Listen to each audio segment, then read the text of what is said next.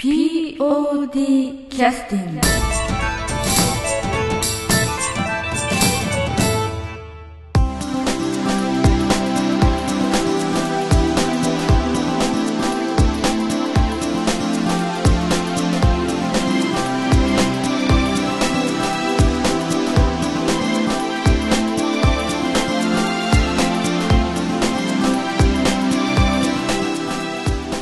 劇団 POD ポッドキャスティングです。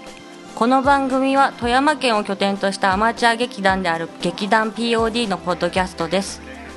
劇団員や関係者ミュージシャンやアーティスト他の劇団の皆さんにご出演いただきましてオリジナル制作の劇中音楽を交えていろんなお話をしている番組です。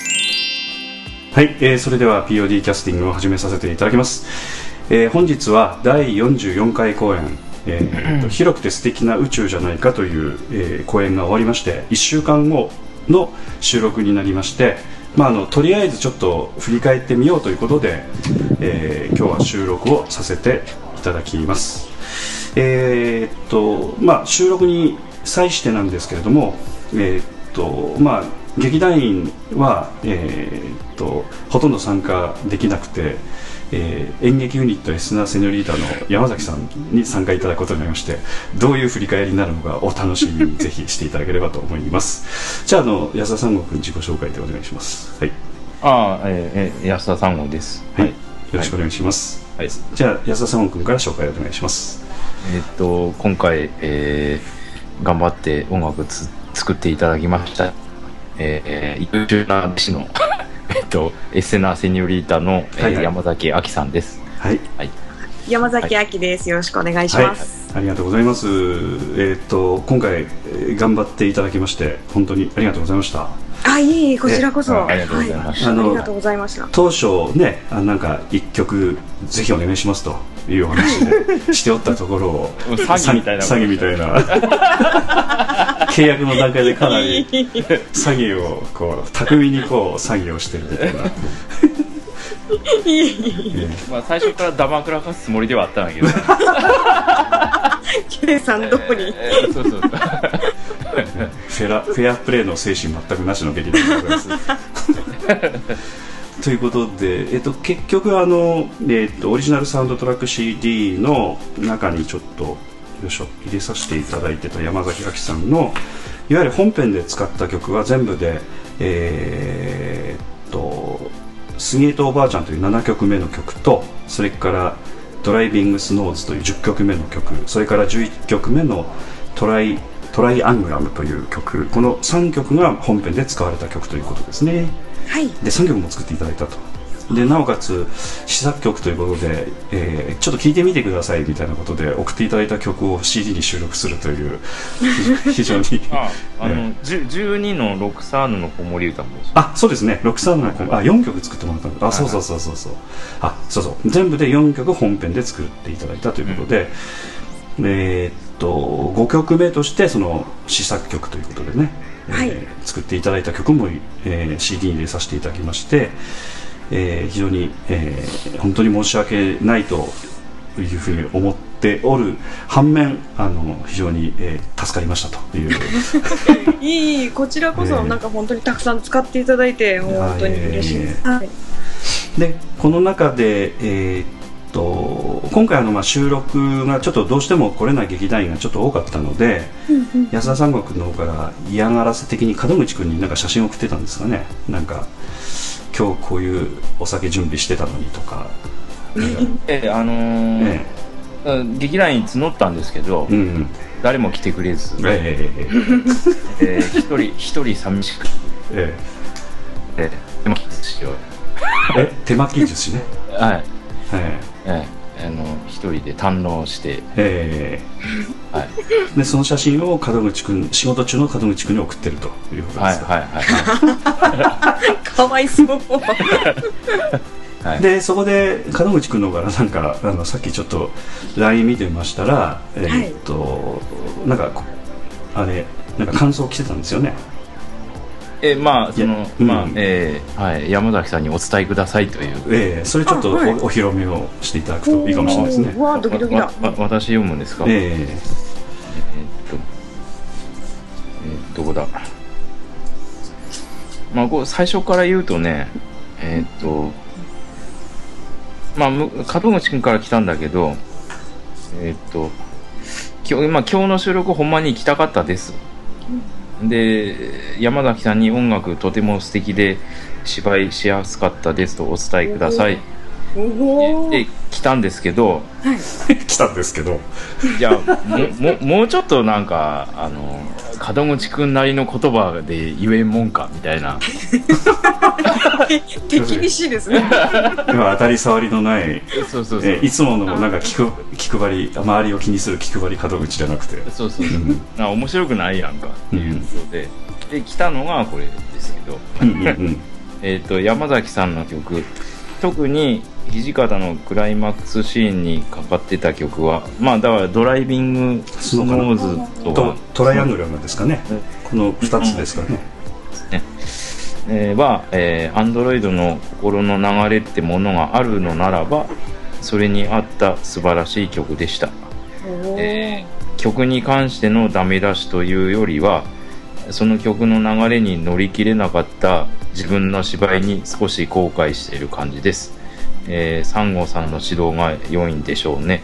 えーこれからのご活躍も楽しみです、えーダメ出しないっすよ音楽チームさんには。っていう。でその後はまあねえーその料理とかいろいろ食べたいとかなんか 酒飲みたいとか、ね ね、いろいろそういうこのなんか。は 八海山と料理食べたいみたいな。は 八海山って新潟のとっておきのお酒準備してたんですけど、ええ。えーもう二度と口にさせないってことですよね。までは言いませんけど、え。まあまえでも普通だったら仕事を休んでこいという。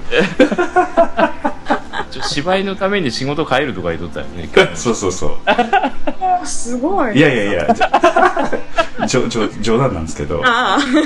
前回公演のねマーさんがえーマーさんの練習日に合わせて仕事変えるというふうに、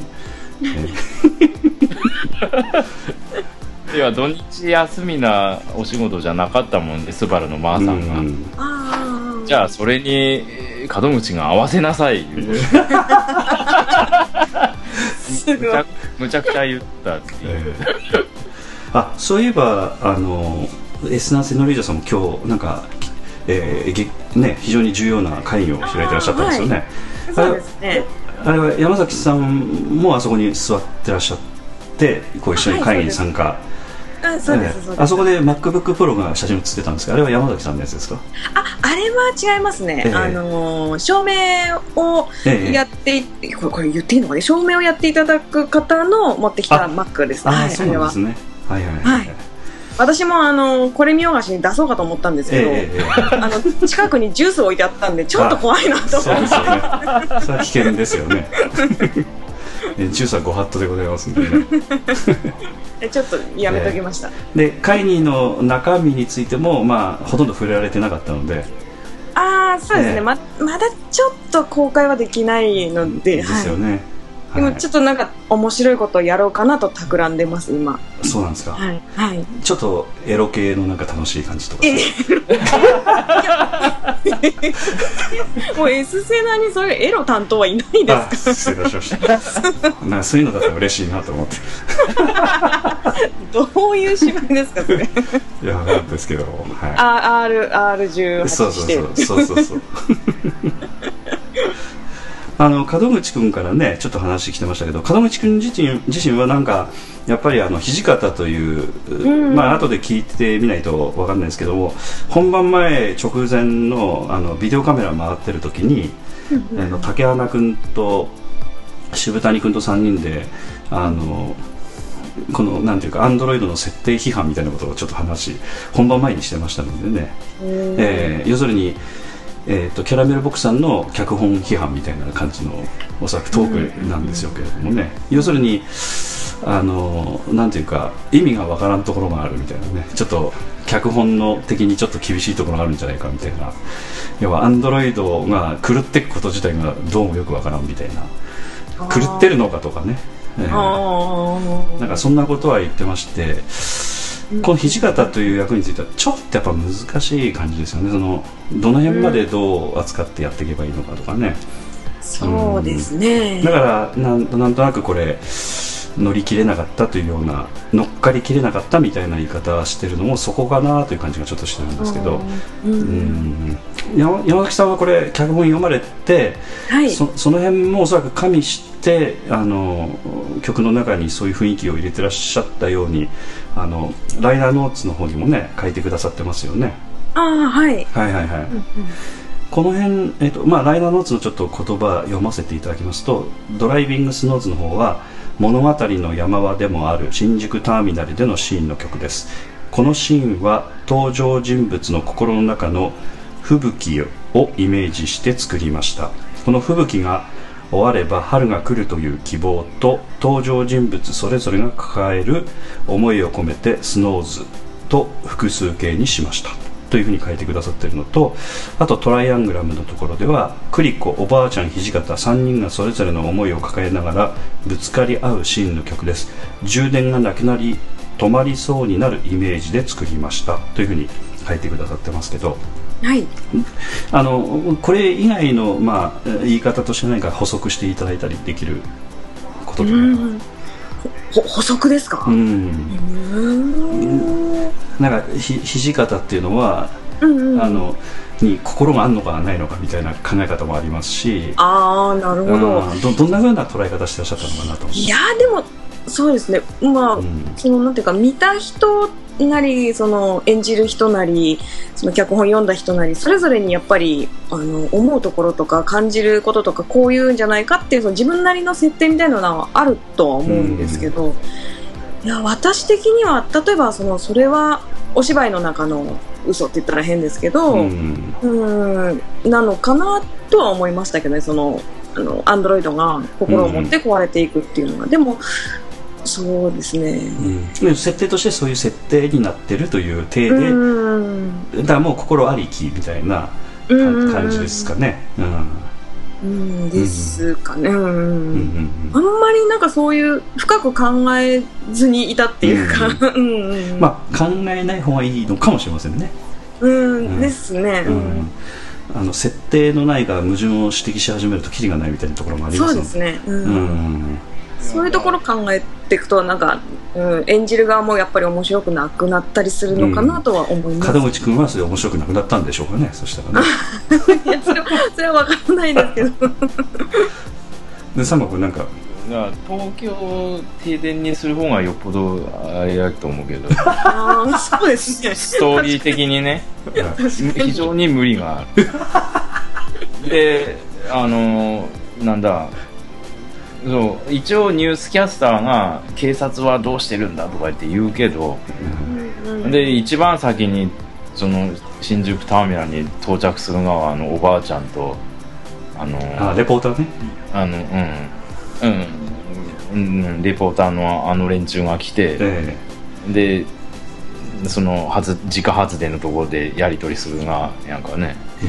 だから何しとんがいう話なんよ周りがえええ警察とか、でしかもええ。おばあちゃんバスで移動していっとんがね、ええまああの辺はあのまあ車の方が電車よりも早いんじゃないかというねあれだけども。まあパトカーもっと早いですからね。うん、だからヘリコプターもあるし、ええそうやそもうそんなわけないことだらけなんよ。それ言い出したら、うん、うんそうそうそうそう。そうだからアンドロイドのそれぐらいで、うん。あの演じることに躊躇しとったらダメなんや 俺に言わしたら。ななそう躊躇しとったかどうかは知らんよ。勝手な想像やからね。うん。だからもうつっつきはもういくらでもあるこの話は。うん。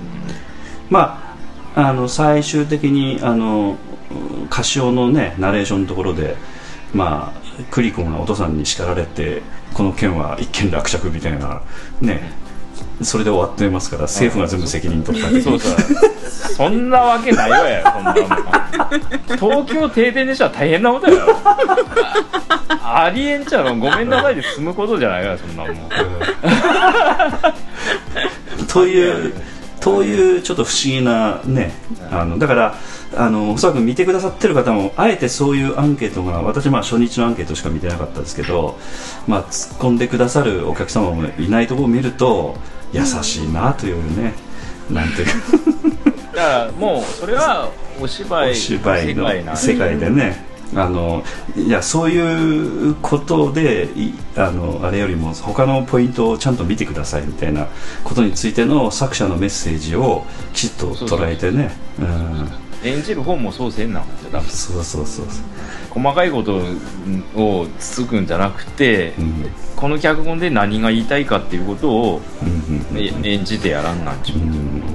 ただその辺についてはちょっとだからあの難しいことは難しいですよね、まあ、あの他の脚本に比べるとちょっとあのファンタジファンタジックな要素が非常に強いのでねあの、うんちょっと展開が強引なところもあるのでこう突き詰めてあの芝居作るような感じの、ね、癖ついてる人はやっぱりちょっとええみたいな感じになる脚本かもしれないですね。もしかしたらですけど、うん、まあだから10年前の方が俺そうやったかもしれんだから。ああなるほどね。今全然脚本の見方も本当にかわしてもだわ。だから、うんそこでちょっと聞かなくちゃいけないなと思ってたのせっかくね安田さんからそういう振り出ましたんであの10年前は泣かなかったんだけどもあの今回泣いたというあの要するに場面ありますよね。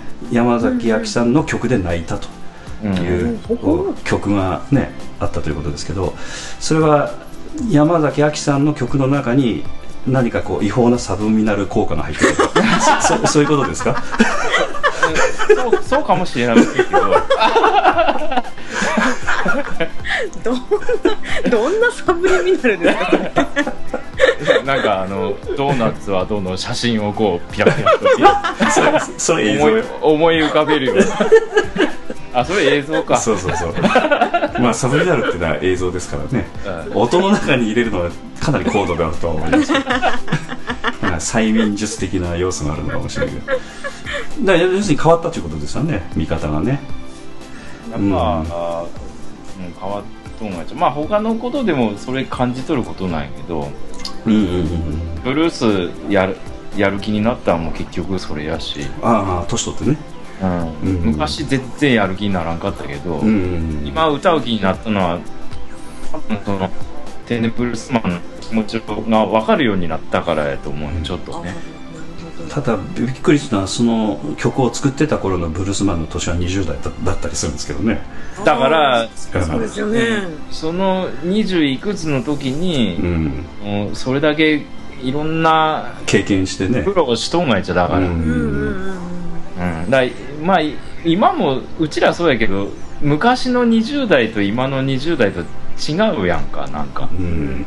うんまあ戦戦時のやっぱりねちょっと文章とか見るとあのいい経験を積んだおじさんが書いたような文章がやっぱ二十歳ぐらいそこそこの人が書いてますからね。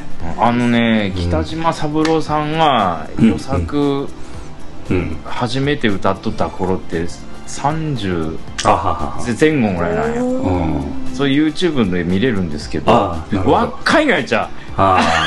すっごい若いがキレッキレな キレッキレなキレッキレ。ちょうどだから、うん。今そのサブちゃんのその同じ年齢の人が歌ったら合わんなって思う予作大変と、そうですね。うん、やっぱ今の30代が歌っても説得力ないなと思う、うそもそもあの角刈り自体がね似合わないような気がし まあまあ例えばそういう、うんぱ年齢でやっぱ人生経験でものの見方が全然昔読んだ本でも全く印象違ったりするから、音楽もそうやけどね、うん。昔ピンタを込んだ音楽もなんか今聞いたらちょっと違って聞こえたりするから、うん。今あのア Apple Music でしたっけ？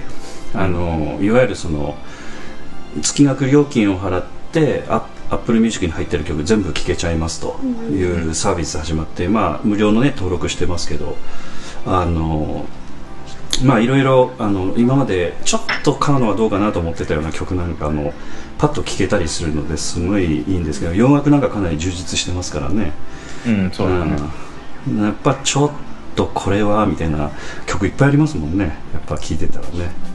うん。うんまあおそらくこれ昔だったら聴いてる。だからあのある程度年になってくると聴く音楽が固まっちゃうみたいな言い方もあってなかなか発展しないというふうに聞くこともありますけどそこそこの年代でもちょっといろいろ好奇心を持って聴き始めてるのでああの大丈夫なんだなっていう感じがねちょっと最近しましたけどね、うん、私自身はですね。あー。ええええあの最近あのボーカロイドの曲なんかあそうそう。今度あの9月にあのえっと初音ミクライブ行ってきますんで日本武道館。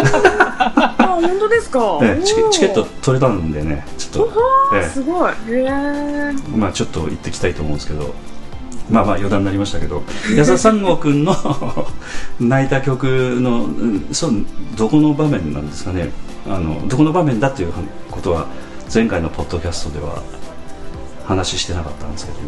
いやあの一番うんあのじじんとくるあははは。最後のおばあちゃんの長台詞のところですね、ロクサールの子守歌というところですね、うんうんうんうんこの曲はえーっとえーっとエスナ・セニョリータのさくらさんが書いた脚本をもとにミュージカルを作ろうと本人と話していて14年前に作った曲ですということではい。山崎亜紀さんの方のライナーノーツで書いてありましてはい。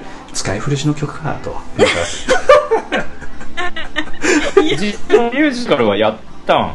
いややってないです。やってないです。やってないやろはい。うん。これはな、はい。何これえっとえーこういうなんていうかつなんかこうオクラに入ってる曲っていうのはなんかいっぱい持ってらっしゃる感じがしますね。いやでもそのうん。一、回も本当に作曲から離れて、うんうん。もうデータとかもほとんど消してしまったんですよ。もうやることないだろうと思って。なんあでら。それはまた極端な。なんでこの曲とまあまあ何曲かはうん。頭の中では覚えてるんですけど、本当にその頭の中であの覚えてる曲が数曲あるっていう程度なんで、うんうん、あんまりないですね、うん、こういう感じっていうのは安田さんの分わかる？その昔のなんていうか引っ張ってくるみたいな。ああ、うん、わかわかるよ。うんうん。まあ今回もちょっと前の声のが使っとるしねそのまあ俺の曲じゃないけど武田さんのパーティーの曲もうん。あのーうちに南本さんが来た時に、うん。ああそあそこどうしようって優先順位一番低い曲シーンやったもんで、うんうんつ作ってなかったんだけど、うんうんまあもうここれ合うんじゃない？やんけって言ってうんうんうん。うちで聞かしたらあそうやね。ってなって、うん、まあミラージュで作った曲ですよね。そうそうそうそう、うんだそうそういうのはあります。ただあの山崎さんの場合はあの昔作ってお蔵入りになってたあの自分しか覚えてない曲ですけどなんかそういう曲みたいなものっていうのは、あの安田三国にとってはあるの、ああそれはないかな、うん。要するに取っておく余裕はないということですかね。余裕ないっちゅうか、あでも芝居と関係ないところのがはあるかな。ああなるほどね。うん。お芝居で関係ないところでちょっと作ってみたような曲なんかのストックはあると。うん、うん。そのあのキトキトバハマっていう友達のユニットのそのボーカルのキヨちゃんっていう人に、ちょっと沖縄民謡を歌うような感じのね方ですよね、うんその人にこうこんな曲歌ってみんけって言って作った曲はあってうん歌詞つけてくれんけって言って渡してそのままなっとるやつとかあえー、うわそれ聞いてみたいです。そそんなのとかはあります、ーうん。うん、そのままなってますねそれ。うん。あのあのあのえっ、とあの公演なんていう公演でしたっけ？えっ、と見果ての夢じゃなくて。あみうん見果て。ええーっとハエトリガミあハエトリガミかな？ハエトリガミという芝居の時のエンディングはあれは安田三国で作った曲ですよね。あの沖縄民謡っぽいやつねななエンディングじゃなくてそれ以外の曲もお願いしたってことですか？えーっとキトキトバハマさんのはもう完全にボーナストラックやったから。あそっかエンディングじゃなかったねあれ。うん。そっか。芝居芝居とは一切関係ない。ああ、うん。そうだね劇中音楽があまりにも少ないもんで、まあ詐欺みたいな CD になるからね、うん、これで500円ちょっと気の毒やないことになって 作った曲なんで、あそうそう。そういう意味では今度山崎亜紀さんが、まあ、エッセナ・セニョリタさんの曲をお作りになるときに CD 的なものはなんかどうどうされるんですかね？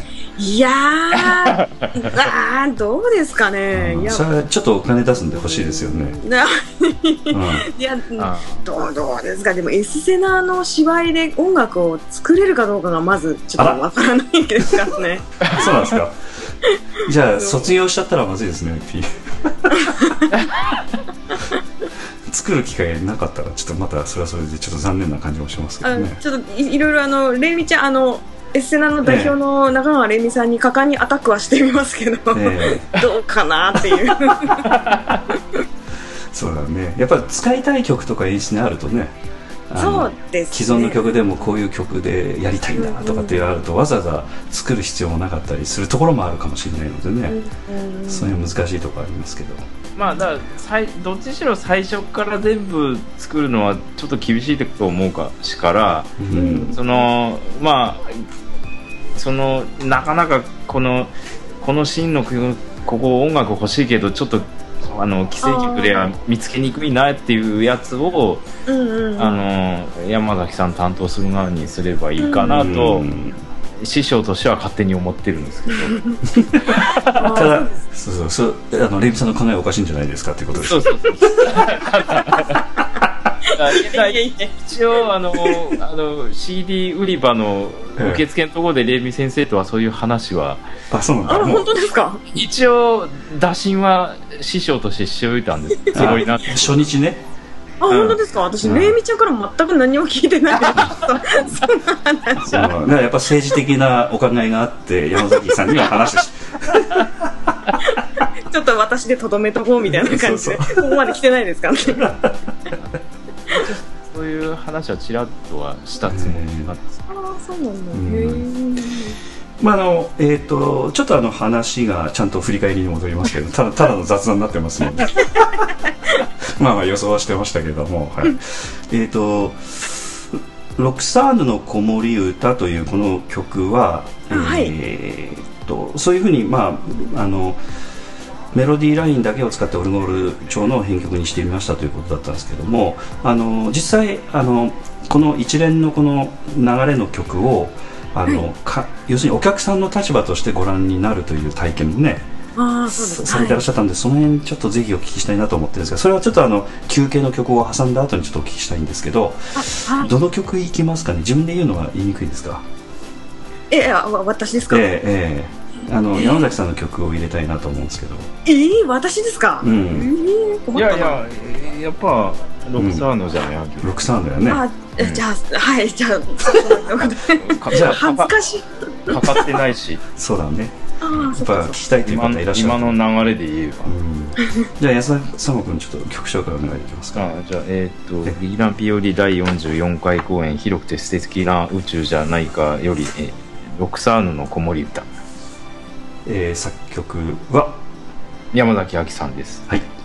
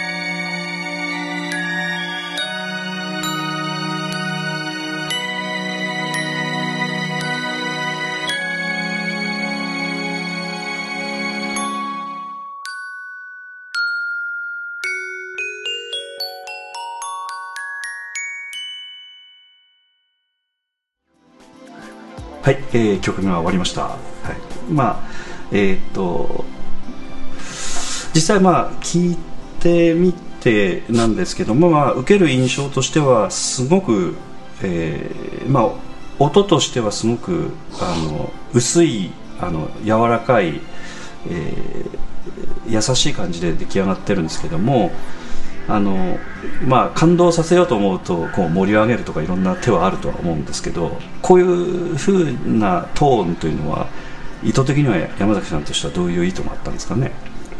わ意図的と言いますか、そう最初はこの曲の本当に単調なオルゴールのみで一度作ったんですよ、うんうんうんうんそれをあの南本さ南本さんに聞いていただいて、うんうん。であのー大体これぐらいのところからそのストリングスが入ってちょっとなんか盛り上がるような感じにしてほしいっていう風なあのご注文いただいたんでそれは南本さんがストリングスというそのえ言葉を知ってたということですか？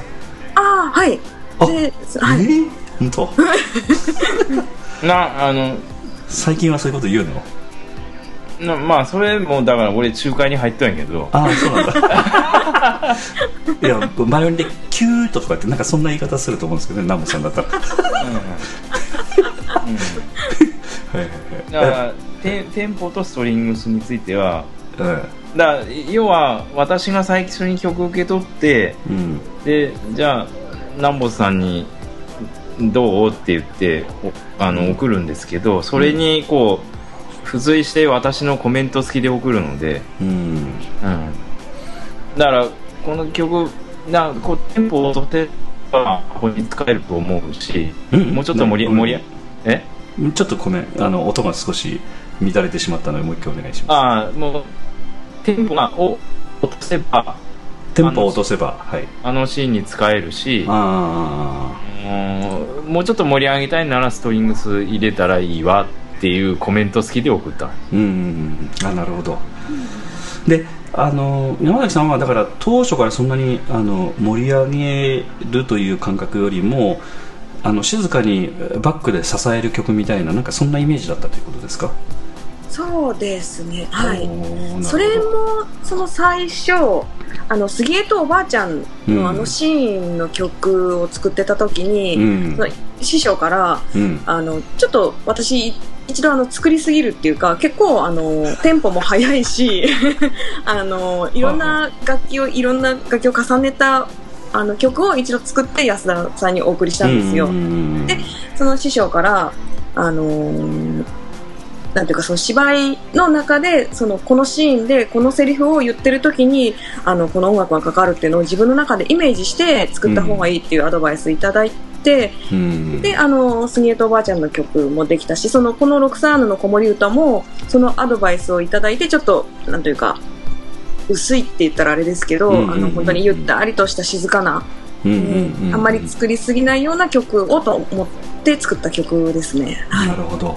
うん。あのなんていうかあの実際ね、まあ、あのああいったクライマックスのところとかは、うん。やっぱり意図的に、まあ、言い方あれですけどもあのすなんていうかフルオーケストラで盛り上げてもいいくらいな考えがあってもおかしくはない。あの要するに星空だけになるシーンでドーンとファンファーレが鳴るぐらいのね、うん。感じがあってもいいかもしれませんけど結局静かなこう支えるような曲です、えー非常に効果的になんかお客さんに関してはすすごくなんていうかあそこ結構あの評判良かったのでアンケートを見ててもあー本当ですか。うおん安田さんもアンケート見たんですか？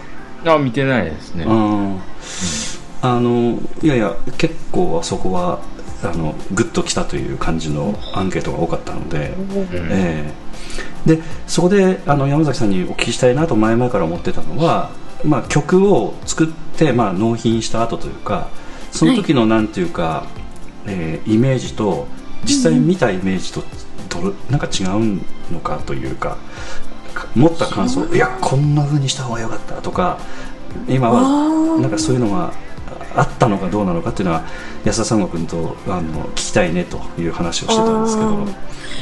いや、あんまりそういうのを思わずに曲をお送りしてたので、うんまた実際お芝居見て、例えば違和感なり、となんか違うなって思うっていうのは全くなかったですね。むしむしろその、その、今で言うとその、あの、最後の、あの、おばあちゃんとクリコのシーンですけど、もうお二人の演技がすごく良くて、うん。あの、素晴らしくて、もう私も本当に泣きそうになってしまって、あうん、なんで、だから役者さんに助けていただいたっていうような感じが 大きいですね、私の中では。あー。なんかうん。メールとかね感想のなんかそういうのを矢沢三国に送ってくださったのをちょっと見せてもらったんですけどそういう書き方をねされてうんたんですけどまあ多少要所はあるにしてもあの あのなんていうかうんなんか人によってはなんか恥ずかしくて聞けないみたいな人もいるんじゃないかというなんか自分の曲がかかること自体がとかなんか自意識的になんかそういうふうに反応しちゃう方もいらっしゃったりするんですけど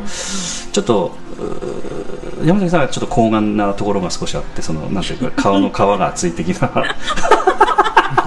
いやでも最初のそええ。の杉、あの私が作った杉江とおばあちゃんのええ曲がかかるまでは、ええ。ちょっとドキドキしてたんですよ。ああそっか、うんいやいやどうしようどうしようって。うんいやもうなんか周りの人は別に私が作ったって全く知らないんですけどうん。恥ずかしいと思って。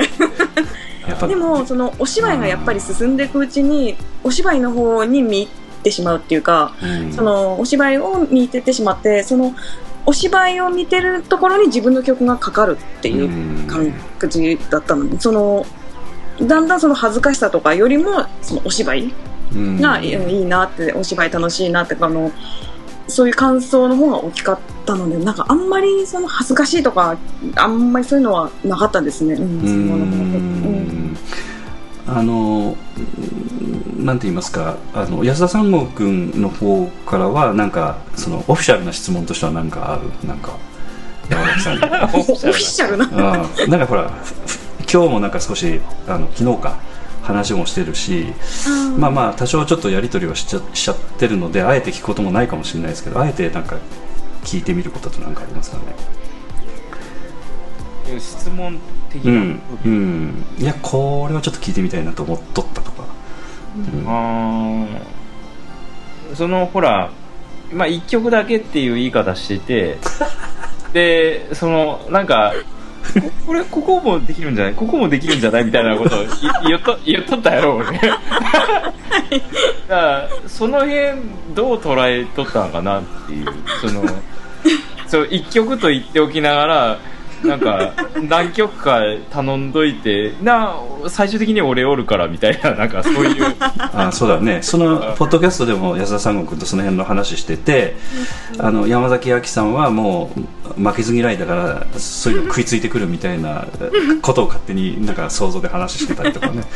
なんかあのプレッシャーに逆に感じるんじゃないかとかね。なんかいろいろなことを勝手に想像してましたけど。だからそのふにゃふにゃっとしたそのファジーなそのわ私の頼み方をどう捉えてはったんかなっていう。ああいやでもその最初お話しいただいた時はあの私の中ではその一曲だったんですよ。あの杉江とおばあちゃんのあのシーンの一曲。ああれ一曲だけ本当に作るつもりででも後から安田さんが、まあ、そのお芝居に使う使わないに限らず自分の思いつく曲をとりあえず作ってあの送ってくれ言って安田さんおっしゃっておられたじゃないですか。でそれ聞いてもし使えそうなら使うし使えなくてもその今は俺がおるから例えばこここうした方がいいというアドバイスとかもできるからだからあのとりあえず作ってみたらどうっていうふうなことをおっしゃっていただいてでちょっといろいろ作ってみたっていう感じなんですよ。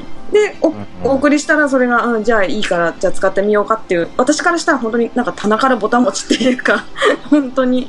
うんなんかそんな感覚ですね、うん。だから最初にあのこことこことこことここどうみたいなのはぼんやりとは覚えとったあはいそうです。ああやっぱそうなんか。うん、でちょっとじゃあ早い曲もあのシーンって言っておられたからじゃあその早い曲も作ってみようかなとかこういうイメージの曲もじゃあ作ってみようかなって思いながら、うん、作っては見てみましたけどまあ部下に助けられた上司的な感じかな。優秀な部下がいたんでまあ。あの上司の言葉を全部咀嚼して動いてくれた的な。いえいえもう上司の力があってこそです。本当に。まあ感謝せんなんねえー、とあともう一曲ちょっと入れさせていただきたいんですけど、あのえっ、とまあポッドキャストの方でもえっ、とあそっか。トライアングラムはまだやってないですよね。ああでもあれはあれですよ、まあまあそのちょっとドライビングスノーズとうんだメトロ行きますかね。これメトロでいいですか？読み方としては。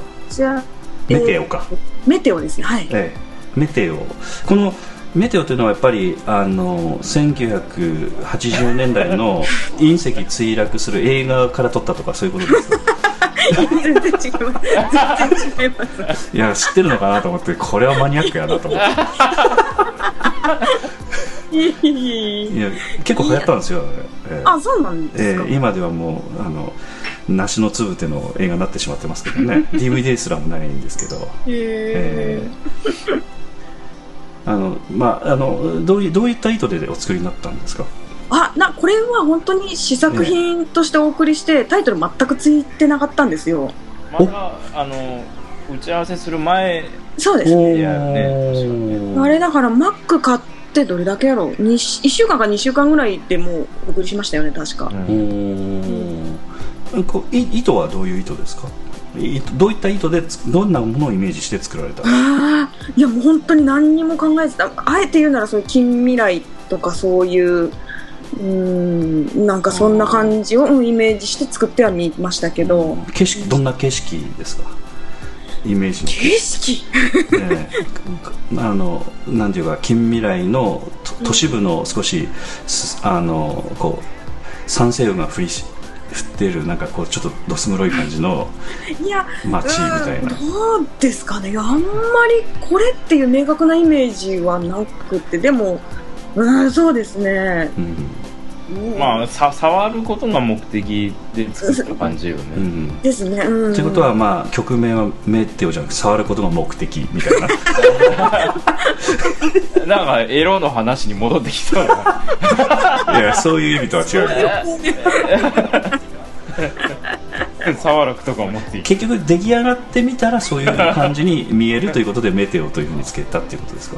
そうですね。後からなんか自分で聞いてみて流れ星っぽいなと思うったんですよ。ん。なんか勢いのあるシューっていうような。でもシューティングスターだとちょっと軽いような気がしたああんですなるほど。やっぱちょっとなんかファンシーな気がして。あドスンとこう岩の塊的な、はいああうん。うん。まあそういうもうちょっと勢いって言ったら変ですけど、えグワーっていくようなええ。流れ星かなと思ってメテオってつけてみたんですけど、はい。ーやっぱちょっとやっぱあのまあお生まれになななってからすぐぐらいのねあの映画だと思います。やっぱご覧になったのかもしれないですね。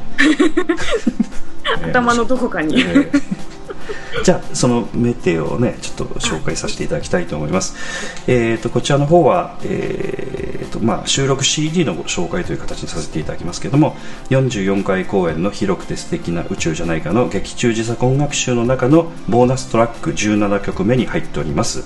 試作曲メテオ作曲は山崎亜紀さんです。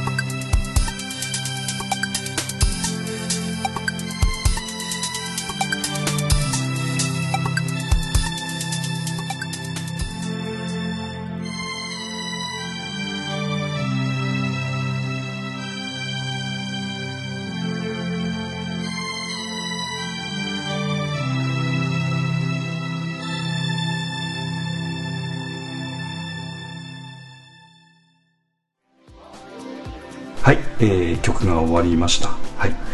ということで、ちょっとあの、えーっと、山崎亜紀さんにもちょっとお伺いしたかったのは、えーっと、実際に、まあ、先ほど、えーっと、その芝居の中の、えっと、実際本番で曲を聴くということの体験についてなんですけども、前あの、安田三郷君は自分の作った曲曲を交えながらなんか役者が動いてる姿見て、ちょっと、嬉しかったみたいな言い方とかねなんかしてたような記憶がありましたけどなんか山崎さんについてはなんかど何かこううこうなんか贅沢なものを見たみたいな感じもあったのかなんかその辺はどうですかね？そうですね、うん。もうその POD さんのお芝居も何度か見させていただいてるのであありがとうございます。あいえいえ。はい。で私のその例えば好きなあの役者さんなりあの本当に実力のある役者さんたちが自分の曲でその絵にしてらっしゃるっていうのを本当に間近に見れるっていうのはもう贅沢な空間っていうか貴重な体験だったなとは思います。うん。はい、えー、とちょうどあのお座りになってた席がねあの、はい。ふつ2日目の真ん中のちょっと本当の本当のど真ん中の感じのねそうですね、はい。えうん。感じの席で、あのえーっとちょっと話は少し例えがあのえーピピンとくるかどうか分かりませんけれどもあのモーツァルトのあの描いた映画で「えーっとアマデウス」っていう映画がねありまして、えーっとあそのアマデウスの時代にえー生きていたあの本当に近くにいた作曲家のアントニオ・サリエリというすあの作曲家がいてその人が語り部の映画なんですね。ですから自分も作曲家なんだけども天才のモーツァルトの作曲家がいてその天才のモーツァルトが作曲してる姿を嫉妬しながらこうずっと見ていくみたいな映画なんですけどでそのモーツァルトの苦しんでることとかもある程度分かった上でオペラを見てる場面があるんですけれどもこれは俺にしか分からない曲だっつってこうあの音音楽のショーを見てるっていうかねすごい贅沢なこれこれは俺しか分かんないんだみたいな感じで見てるところもあるんですけどちょっとなんていうか音楽作ってる人が劇を見るとなんかそういう自分でしか分からない空間を見てるっていうなんかそういった嬉しさみたいなのがあるのかなと思ってたんですけどね。うん。そこまではないですかね。いやでもなんて言いますかね。その私は役者として立ってたりもするので役者の面から見るうん。そのお芝居と、おその音楽作ったおあの作曲家からして見うるんお芝居と、あと本当に一観客として見るお芝居。うんうんこの3つの視点から見れたので、うんうんうん、とてもやっぱり面白かったしあの、んうんう さっきおっしゃっておられたようにもう贅沢な空間だなって思いましたね。うんうんううん。ん。安田三郷君はなんか他に聞いてみたいこととかありますか？あ聞いてみたいこと？ああ。ー あーうーんどうかな。そのまあもちろん自分の曲もあれやしその、うん。その武田さんの曲とか、ん。私の曲とかも、あなんかそれ初めて聞いたのかな？うん、ひ本番の時初めて聞いた。なんなあ。僕は聞いとるけどはい、うん。その芝居と合っとる合わせたのはその本番の時初めてやから、うん稽古見に行けなかったからね山崎さん、そうですね。うんだからはあのオープニングの武田さんの曲のあの振り付けの感じとか、い。うんうんうんうん。あの私の曲のやつとかの、なんかその自分との違いとか、うんうんうん、なんかそんながああるかなと思って自分の曲となんか、うんああここが違うかなとかそういうのが感じたことじゃあったかなと。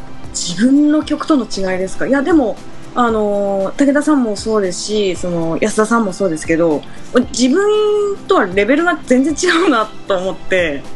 やっぱすごいいやいやいや本当にその曲の入り方なり展開の仕方なりそのいろんなエフェクトのかけ方なりが全然違う効果的だし全然違うのでそれはやっぱりお芝居ともすごくマッチしてたのでいやうん。これはもう、うん、全然違うなと思って、うん、それはすごく感じましたね。レベルの違いはすごく感じました。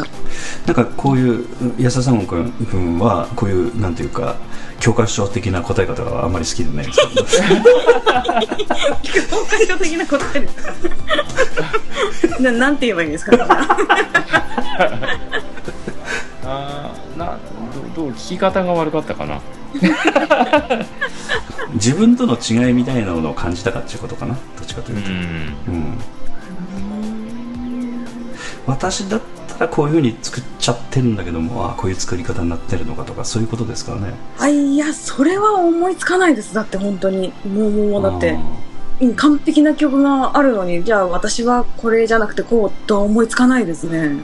うん。こういうイメージを持ってたのにとか、まあ、あまあ考えてなかったらねなかなかイメージつかないかもしれないですけどね、うん。あでもそのこれは私の感想ではないんですけど、うん。その友達があの見てて一番最後のラストの曲が、あのもっとなんかそういうほんわかした柔らかい曲っていうふうに思ったけどすごい爽やかに終わったのでそれはすごく新鮮だったっていうような感想をいただいたんですよ。でその感想を聞いてあなるほどと思って確かにそのなんていうかほんわかした曲も合うことは合うしでもやっぱ爽や爽やかな曲も良かったので、うん、いろんなそういう見方があるんだなとは思いましたけど。はい。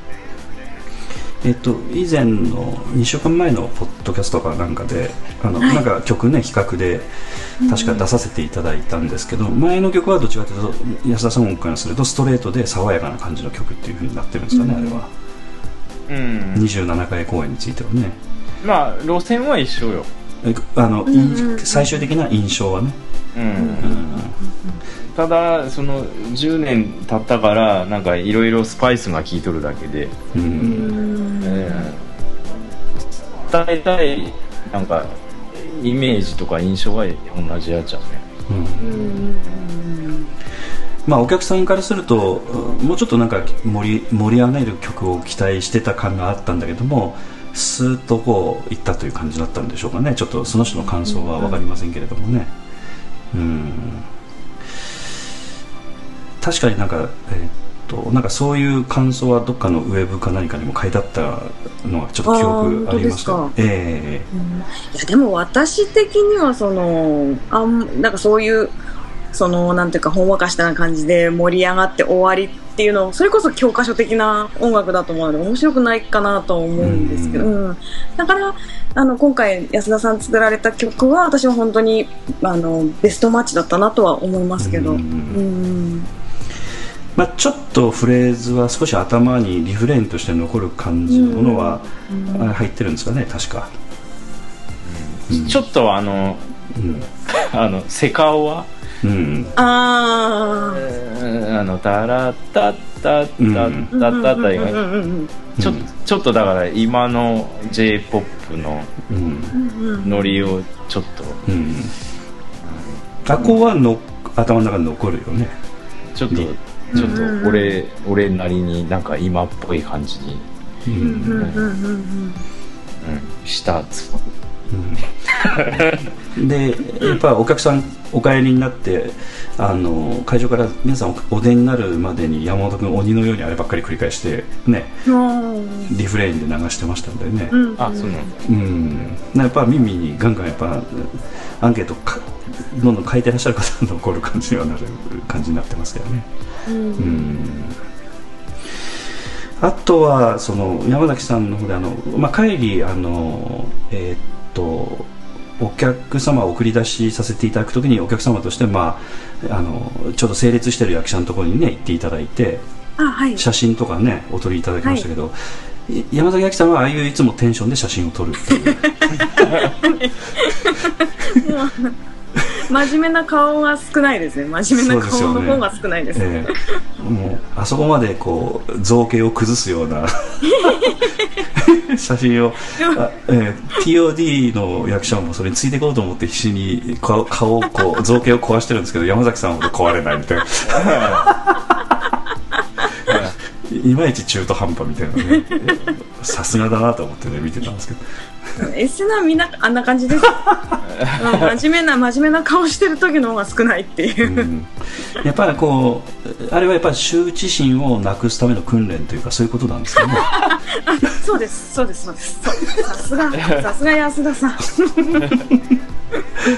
やっぱりこう吹っ切れないとねダメなところもやっぱお芝居の中にはやっぱりいっぱいありますからね、えーあのまあ、今回のその広くて素敵素敵な宇宙じゃないかについてはあの、まあ、な本当何人かの方ですけれどもやはりこう私が思った以上になんか有名なお芝居で、やっぱ高校演劇とかでやりましたとかやったことありますとか、うんこのお芝居すごく好きなんですとか、昔から何度もいろんなところで見てますとかね、すんごいなんかそういうふうにおっしゃる方が、まあいらっしゃるんじゃないかなと思われるぐらいにちょっと何人もの方にお聞きしたので、えーまあ、こちらが考えていた以上になんか期待感を持って来てらっしゃるお客さんがいらっしゃったのは本当にちょっとびっくりしましたね。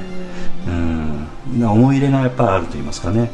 でその中であのなんかアンケートを拝見させていただく中ではやっぱりその期待まあ、見ていらっしゃる方もかなりそういう意味では慣れてらっしゃるのかもしれませんけど自分の考えてるようにならなかったと言ってなんていうかうんうんと思われる方よりもどちらかというとああこういうふうにやってるのこういうふうにやってるのっていうそういったところもあの評価してくださるというか面白いと思ってくださった中に今回音楽に関しての書き込みがちょっと多かったので嬉しかったです。うんそうですか。ええ。であのまたあの8月入ってからですけれどもポッドキャストの方ではアンケートを見ながらの振り返りっていうのはしっかりちょっとやっていきたいなと思ってるんですがその時にまたいろいろ山崎さんの方にもちょっとフィードバックをねまたさせていただきたいと思ってますので。はいありがとうございます、はい、ありがとうございますあの本当にちょっとそういう意味ではあの非常に音楽が良かったなと。特にあの私あの本番見てて思ったのはあの、えードライビングスノーズとトライアングラムのこの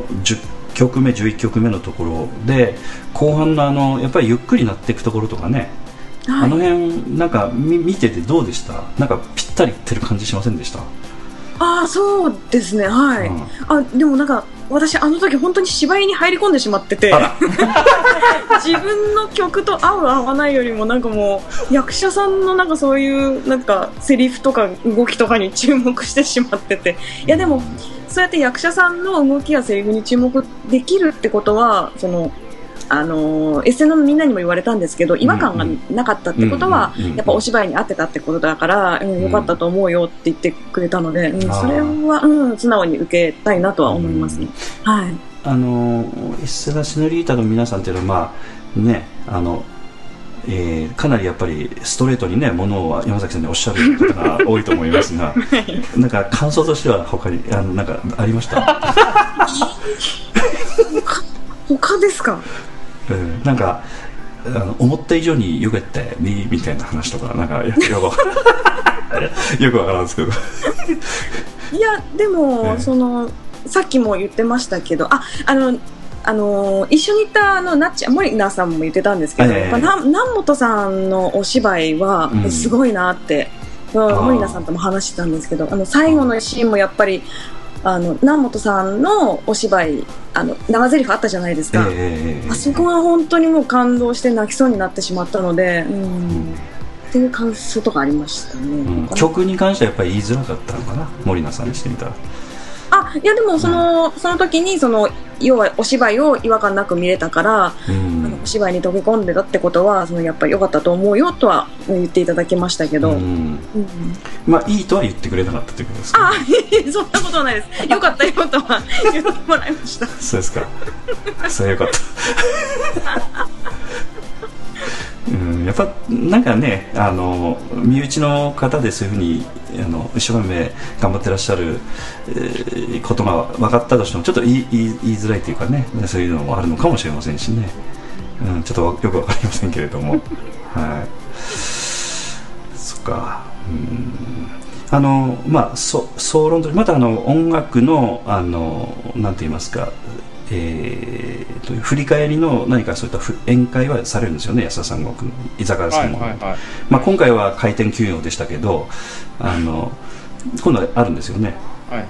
えーその時にまた山崎さんにはちょっとあの音楽班としてもうちょっと詳しくいろいろねみんなと一緒にお話をお聞きするような機会を作らせていただきたいと思っておりますので、はいはい。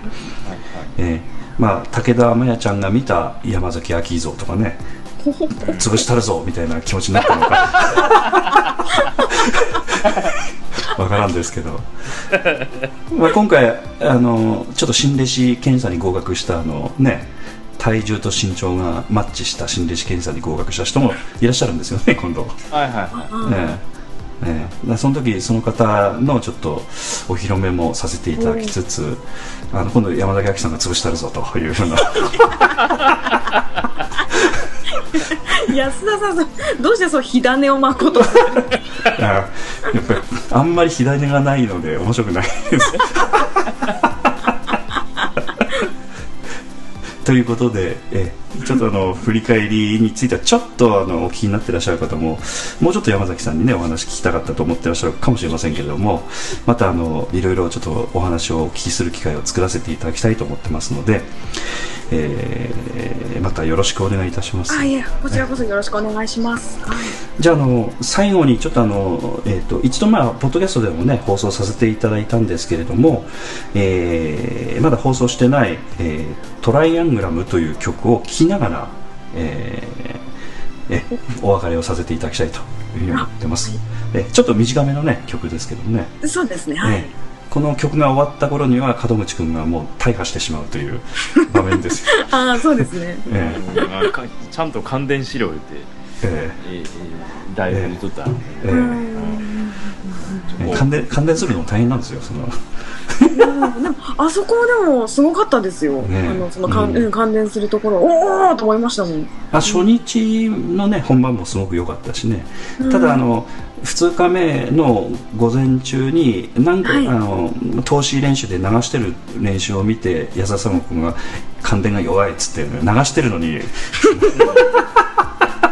うるさく言うとったから初日がねそのほらあの照明パパって点滅するような照明ちょっとその感電の時間短かったもんでちょっと分かりづらかったんで。ああなるほどね。ちょっと暗い瞬間に感電しとったもんで。そうやね。で明るい時には感電終わっとった。ってそうそうそう。だからもうちょっ点と滅してる長くしびれてっていう。うーん。まあしびれるのそうも大変しびれるのも大変なんですけどねでしびれた後はあのね可動式の壁のところにこう背中をこう寄しかかる形になるので、うー実際本当は寄しかかってしまうと可動式の壁なん。でコロコロと転がってってあそっかそっかひっくり返ってしまうので遠慮しながら背中をつけなくちゃいけないというね、えー暗闇の中でそっちょっとか。そこまで、えーやらなくちゃいけないので安田三郷君の話はかなり無茶な話してるなと思ってます。ちゃんとしびれなさい。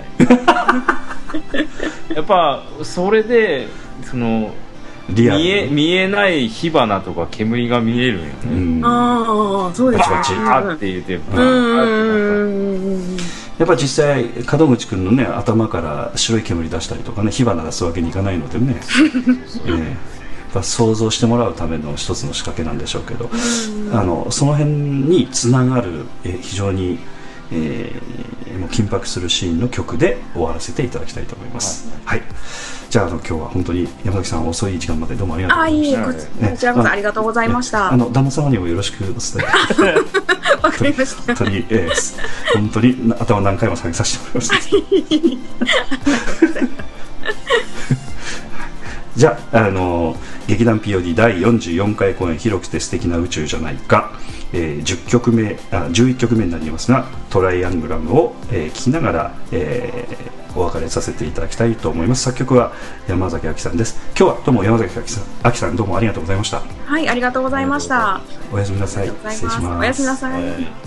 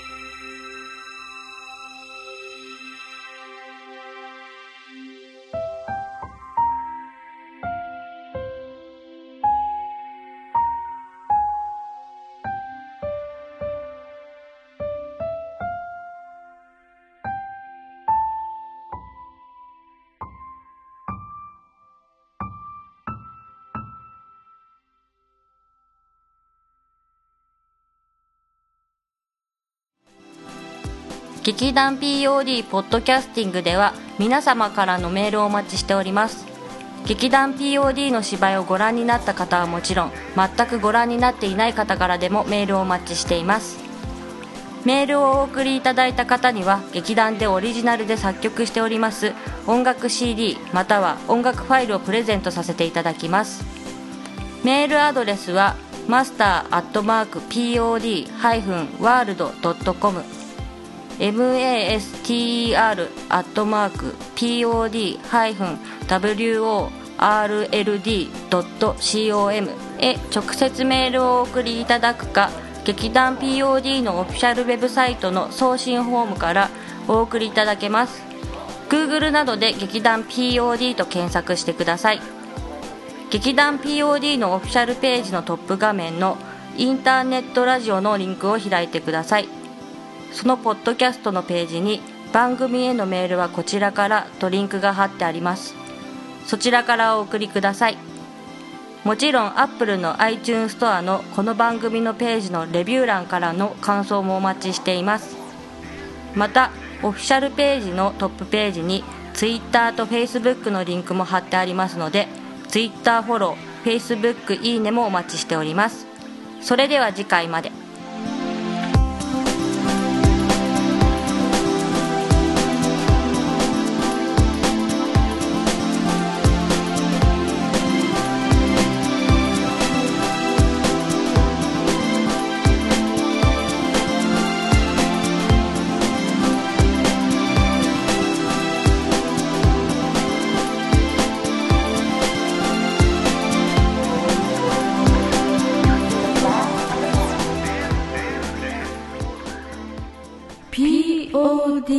Justin.